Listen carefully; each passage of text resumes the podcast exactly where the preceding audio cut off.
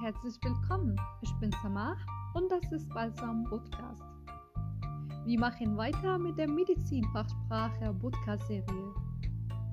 Dieses Mal reden wir über die Echokardiographie-Untersuchung als ein Beispiel bei einem Aufklärungsgespräch.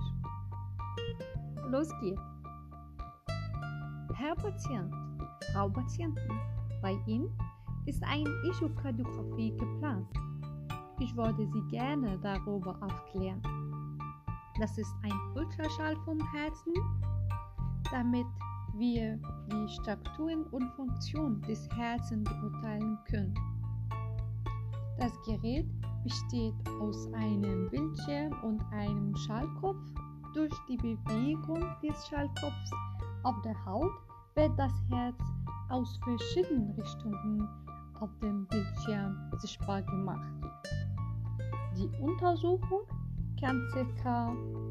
5 Minuten dauern und ist komplett schmerzfrei, also ist risikolos und auch ist röntgenfrei.